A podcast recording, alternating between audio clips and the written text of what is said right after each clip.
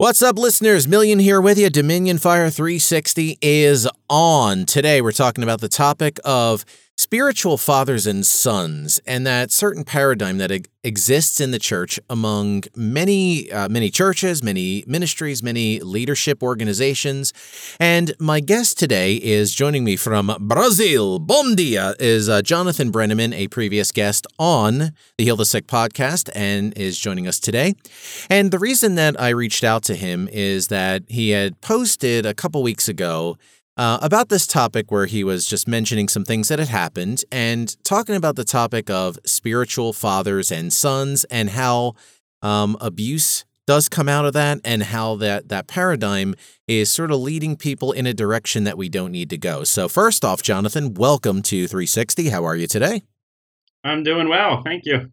Before we break down um, like kind of the issues that you have and what you want to talk about, when we say that there's a paradigm of spiritual fathers and spiritual sons, could you just define that for us before we really dig in? There's a, a big range of teaching on the subject, but it's basically the idea that the model for the way God's kingdom works is spiritual fathers and spiritual sons in God's kingdom. And that generally supposes that older believers or pastors are spiritual fathers and younger disciples are the spiritual sons. For clarity's sake, when you get saved in a particular church and maybe you're friendly with the pastor and his wife, and you say, Well, oh, my pastor is my spiritual father and his wife's my spiritual mother, is that kind of what we're talking about? Does that fall into that category? Yes, exactly. And and there's um, there's some limited truth um, to older believers being like fathers in the Lord but it's not the script the it's not the paradigm that scripture lays down. And we kind of run into some trouble when we start to think of it as the model by which we need to grow in the lord well, uh, and to preview it, now you wrote a book which is called "Are You My Spiritual Father," where you break this down. So clearly, this is something that is, stands out to you and and sort of is something you need to speak on. So, starting at the beginning, kind of break it down for us. What are you seeing? What's the problem? What are the abuses that you're maybe witnessing? What give us a full rundown on this. Sure. Um, the first chapter of the book talks about it's a short chapter, just a few pages, because there actually aren't that many instances of father and son language in the New Testament. But there are um, a few different passages. I think I used every single one of them in the first chapter. Um, for example, the Apostle John in First um, John chapter two says, "I write unto you, little children. I write unto you, fathers. I write unto you, young men." So it's he's kind of describing different places that we're at in our life with the world with the Lord. And um, yeah, elders in the body of Christ are like fathers in some ways because they know the Lord and His faithfulness. Um, they don't get upset so easily by little things like children. They're, they're calmer. Um, fathers have made more mistakes and learned from them. so th- there are some ways that um, that leaders are like fathers in the Lord. Okay, they, they care for the well being of the younger ones. Um, so there's a few places we see that. One of the most notable is 1 Corinthians 4:15. Paul said, "Though you have 10,000 instructors in Christ, you don't have many fathers. For in Christ Jesus, I've begotten you through the gospel." Okay, and um, we also see um, a few other places where, for example, Paul calls Titus and I think of Philemon his son each once, and he called Timothy his son a few different times. Um, so that's that's a basis for the the teaching about fathers and sons. The problem is that if we don't read the Bible for ourselves, um, we can listen to people teaching more than we're actually reading the scripture, and we gain a perception of great emphasis on something that's actually a minor point in scripture. Um, and I started to notice how our language and just in the church culture and a lot of church cultures sounded so different than the language of scripture. And there's this one um, scripture in Matthew 23, and this is a foundational scripture. And I think that, you know, Paul's teaching is based on Christ. And, and Christ said, Don't call anyone here on earth Father, because you only have one Father in heaven. And nor should you be called leader, because your one and only leader is the Messiah. So um, Jesus is clearly warning us about something in Matthew 23. And if you look through scripture, um, there's about 20 different references, say where the Apostle Paul or other apostles who wrote the epistles um, used language such as um, brothers, uh, friends, and co laborers when they're talking to the churches and, and even young disciples. About 20 instances of that kind of language for every single instance of this father son language. Um, also, it's notable that Jesus didn't call his disciples their, his spiritual sons. Um, he never expected his own disciples to call him their spiritual father. But Jesus said, I go to my father and your father. The Bible says that Jesus is the firstborn among many brothers. And so um, we see repeatedly in the Gospels and in other scriptures that Jesus himself relates to us not as our spiritual father, but as a brother. And there's repeated language of equality that Jesus uses when he's um, talking to his disciples, such as brothers, friends, uh, mothers, and sisters.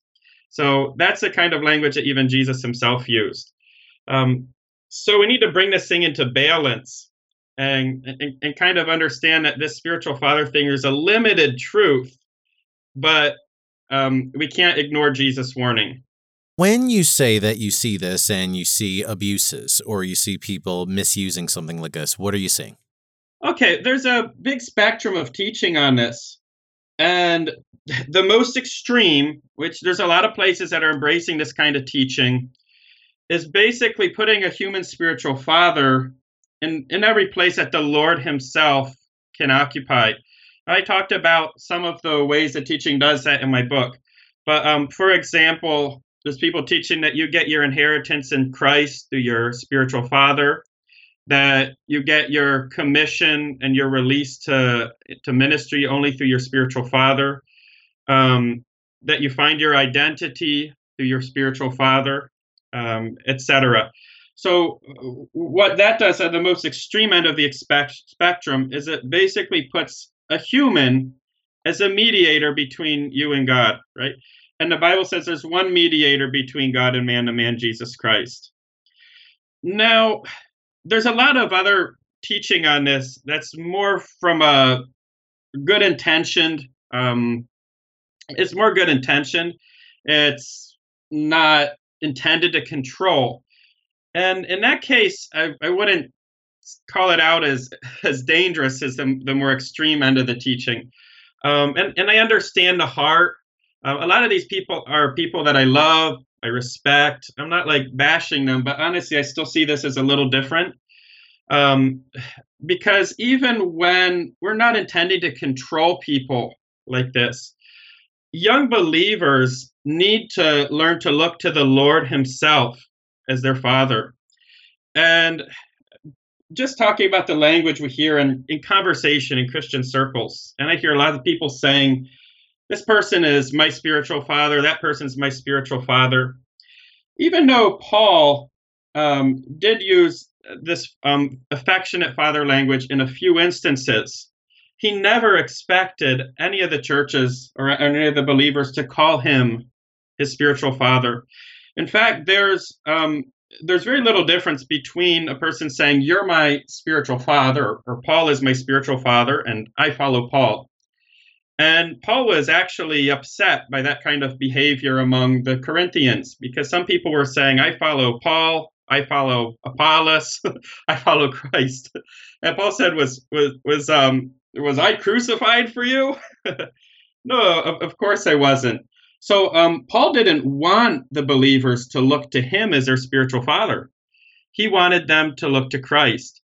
And so we see hundreds and hundreds and hundreds of references in Scripture to God Himself as their Father. There's more than 120 just in the book of John.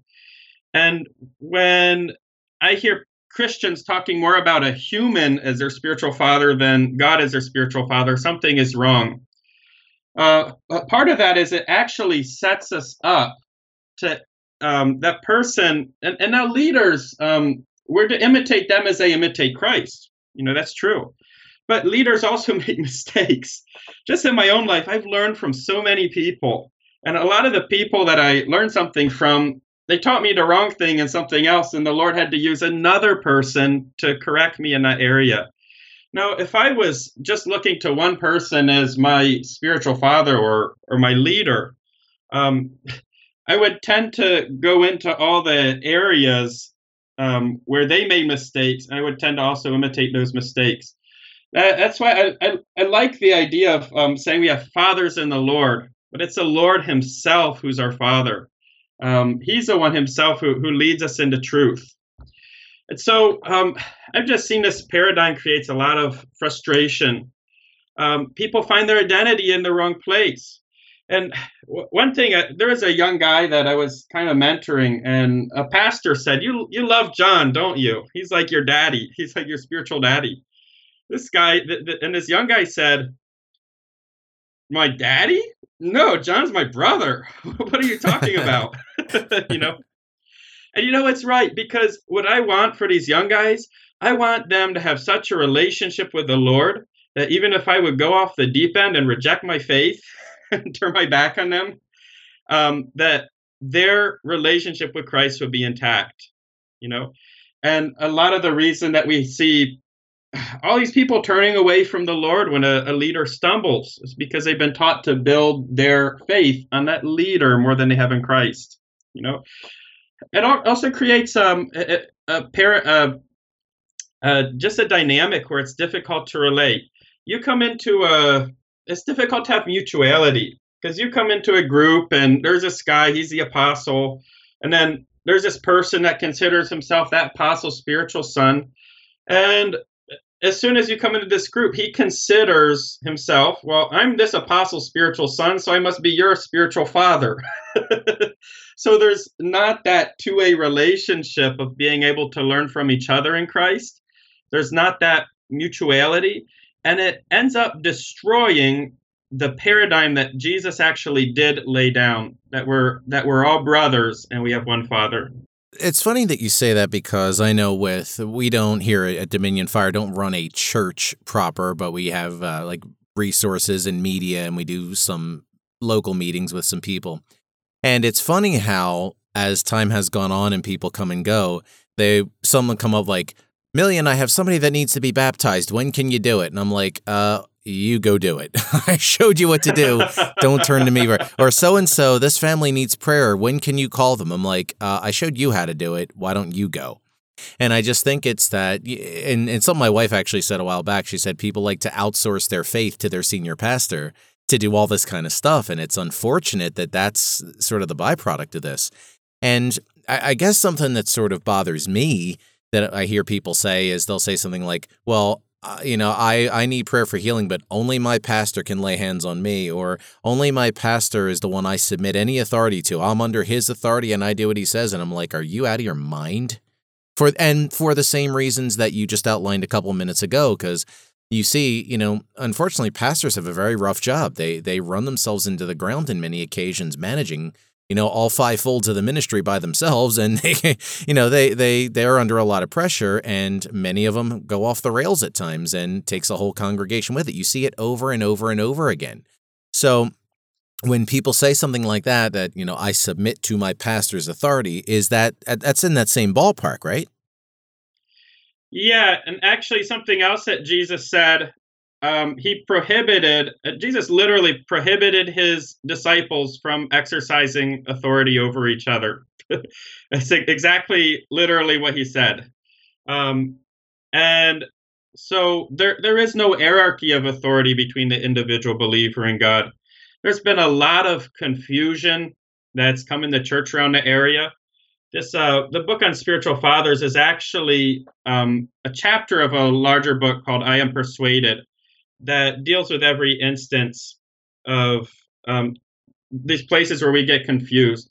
Because if we look in the Greek, the New Testament actually uses a completely different set of language when talking about the church than it does about secular authorities.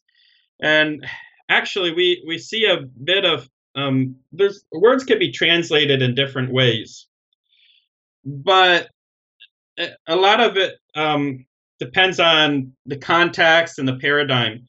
Now, the context that Jesus laid down for the church is that the greatest are the servants, and that we are all brothers, and that we might not that we should not exercise authority over each other. Now, just an example, there's this word proistemi in the New Testament, and it means to stand before.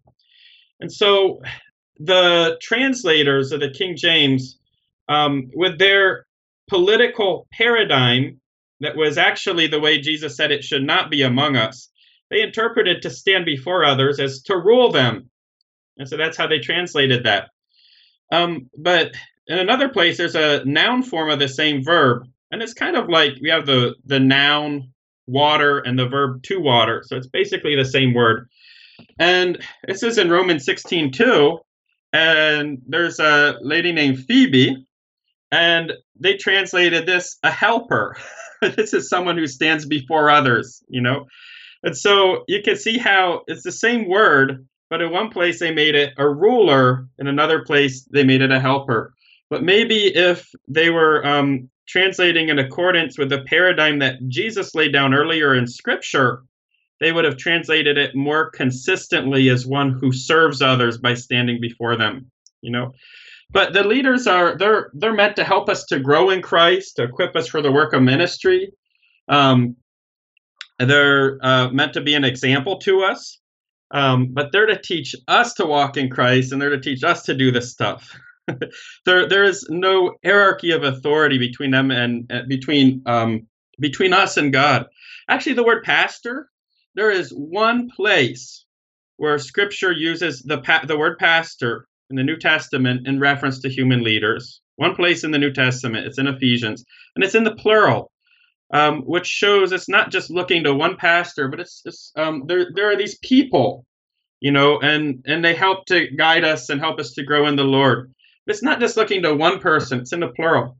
And for that one place, there is ele- there are 11 places in the New Testament where scripture speaks of Jesus as our pastor. Okay?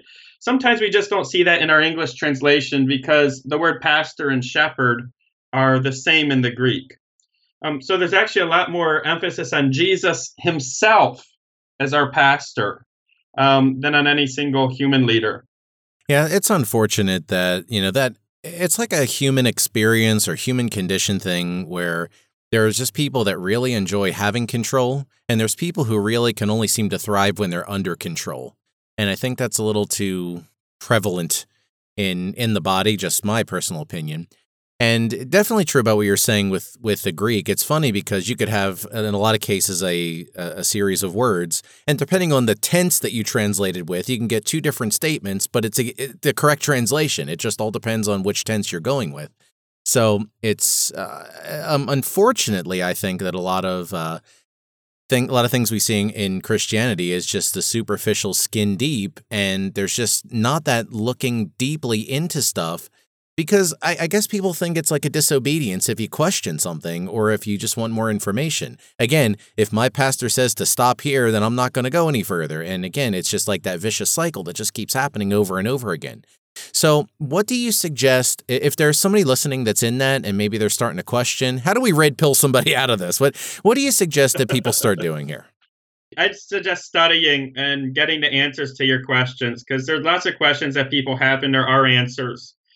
Um, one of the things I talked about in my book about even where there is that father and son language, um, and there's a limited truth, but it's not a paradigm. One of the things people don't understand is they've been in a lot of countries, and um, the old ladies, uh, in, for instance, in Russia, they call me their son. Um, children call me their uncle, right? And and here in Brazil, it's so common to use the words father uh, or to use the word son and daughter affectionately, that my own wife, who is Brazilian, calls her father my son and calls her mother my daughter. It's affectionate language, it's not laying down a paradigm. And if we took that literally, for instance, in um, 1 Thessalonians 2, there in that chapter, there are four different instances where Paul uses the word brothers. 1 Thessalonians 2. then the, he also um, talks about he uses father language. He also uses mother language. he talks as if he was their mother in that chapter. So, four instances of brother language, one instance of father language, one instance of mother language, and then he talks as if he were their, chi- their child, because he says to the Thessalonians that we uh, were made orphans by being separate from you, as if the Thessalonians were his parents. So, obviously, if we're taking that language um, literally and trying to create a paradigm of it, there's a lot of contradictions. Is he their brother, their father, their mother, or their child? so um, there there are answers uh, to these things, and if you have a, a confusion or, or, upset about some things, that, that's why I wrote these books. That's why I wrote these books. Um, but you know, you can also you know talk to people if you have questions. Um, you could send me a message if you have a question about something. Uh, I might have a blog post about it already that'll give you a link to. But yeah, if you have confusion in these areas, seek out the answers because there are answers. You know, it's funny just while uh, it's sort of off to the side of this subject, but I, I, sort of get a laugh when, like, once in a while we'll visit maybe a church or a ministry somewhere and they recognize that whole brother sister thing, but they call everybody by that title. They're like, "Oh, look, brother Million here with his sister, his uh, his wife, sister Lynn," and they're like, "Hey, look, we're talking to, to brother Jonathan." I'm like, "All right, can we stop the brother and sister title thing? I mean, if we're all brother and sister, shouldn't it just be implied? You don't have to say it every time. You know what I mean? It's like, and suddenly now I have sister wives, and it's like, let's not even go into that territory. I'm like, what? what? What? Huh? Or like sometimes I'll see like uh, a young mother, she has a daughter daughter, and like the daughter's crying, she'll pick her up and she'll say, "Oh, come here, mommy," and I'm like, oh, "Mommy, Where, where'd that come from?" You know, that always like always threw me too. So it's funny that you mention all those different things, but I guess we could just simplify it down by saying we're all in the family. Can we just like can we stop complicating things, please? So, Jonathan, if um, somebody would like to find your book, uh, what's the title? Where can they find it? And give us like a quick uh, synopsis of it. Yeah, the Spiritual Fathers is a 99 cent ebook. Uh, you can find that on Amazon. That one you can also find on iTunes, Kobo, just about anywhere. Um, it's about 10,000 words. That just deals with the spiritual fathers and sons question. It's uh, just a 99 cent uh, cheap ebook. Um, the longer book, I Am Persuaded, which the Spiritual Fathers book is actually a long chapter from. Uh, the longer book is uh, just on Amazon.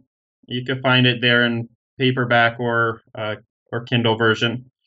Um, that goes into great detail about the authority issue, and it basically lays down that the translations might be confusing in a lot of different ways, but it makes a strong case that the paradigm for how we relate to each other is that uh, the greatest among us will be the servant of all, that we're all brothers, and we have one father, we're all students, and we have one teacher, and there is no hierarchy of authority between the individual believer and God.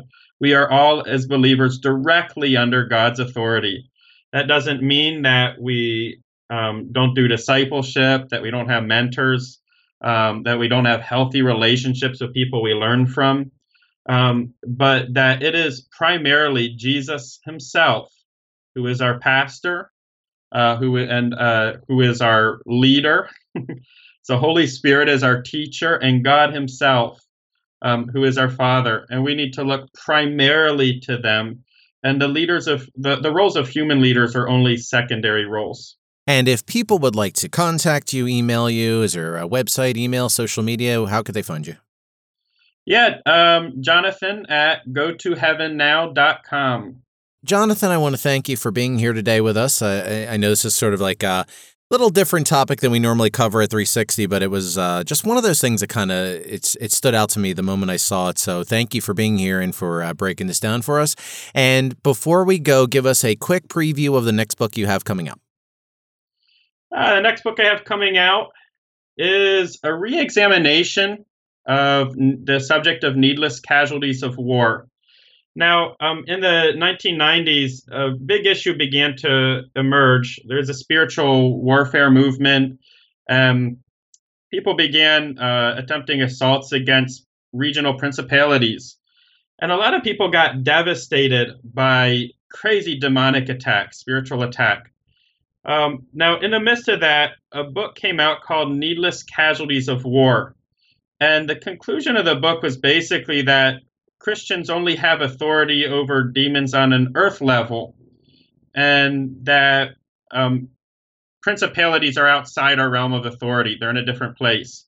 And so a lot of people, um, that, that book had quite a big influence. Now, I initially accepted the premise of that book and figured it was a much needed correction in my life. But there were just um, too many scriptural inconsistencies and, and problems. So after uh, years of praying for countries and, and missions and, and just seeing these things, I did a re examination of the premise of that book, and there is some wisdom in it um, as far as avoiding getting hurt. but I disagree with the main premise. And it doesn't mean that we dishonor the author. Um, you know, we're the, the body of Christ. We're learning together. We're growing up in all things into Christ. And we build on, we, we learn from the people who went before us. You know, we learn from what they got right and their mistakes. And So it doesn't mean I'm dishonoring the, the person who wrote that book before, but I believe the people who do read my book will see that there are very serious problems with trying to um, embrace a paradigm that says we only have authority over some of Satan's power. I do believe we have authority over all the power of the enemy. And there's some other things that I've learned that really are reasons that people do get hurt and do become needless casualties of war. But I don't believe that the problem is stepping outside of realm of authority. And when can we expect that book to be out? Probably in about a week from now. All right, so early September 2017, depending on when they listen to this. Probably late this month, actually. Okay end of summer 2017, depending on when you're listening to this. All right. And once again, Jonathan Brenneman, thank you so much for joining us today. And you be well. And listeners, we will see you next time here on Dominion Fire 360. Boom goes Yeshua. Have a great day.